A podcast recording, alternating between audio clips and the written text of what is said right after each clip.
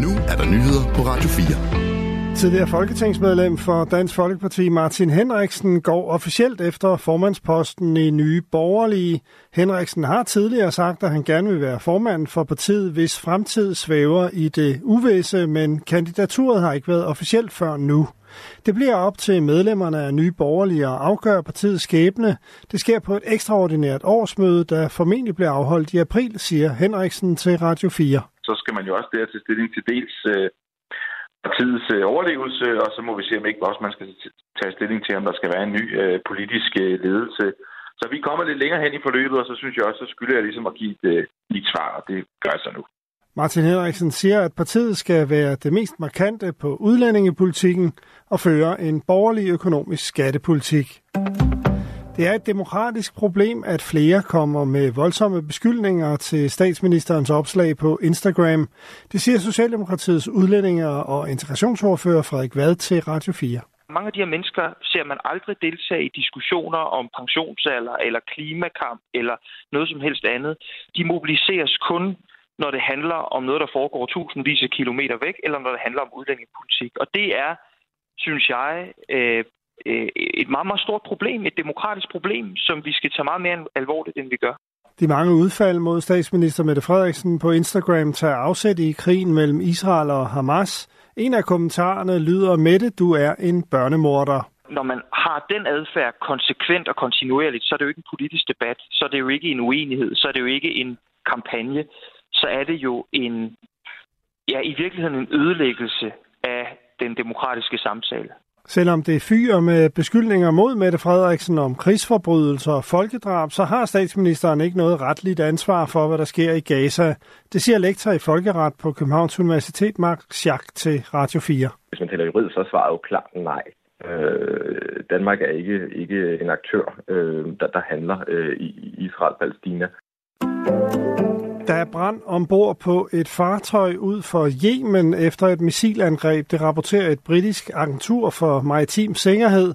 Fartøjet blev angrebet med to missiler, som forårsagede en brand ombord, lyder det. Koalitionsstyrker reagerer på angrebet, oplyses det. Sikkerhedsfirmaet Ambrew rapporterer også om brand ombord på et fartøj og nævner et britisk ejet tankskib, som sejler under staten Palaus flag. Skibet er øjensynligt kommet fra Thailand og har retning mod det Røde Hav.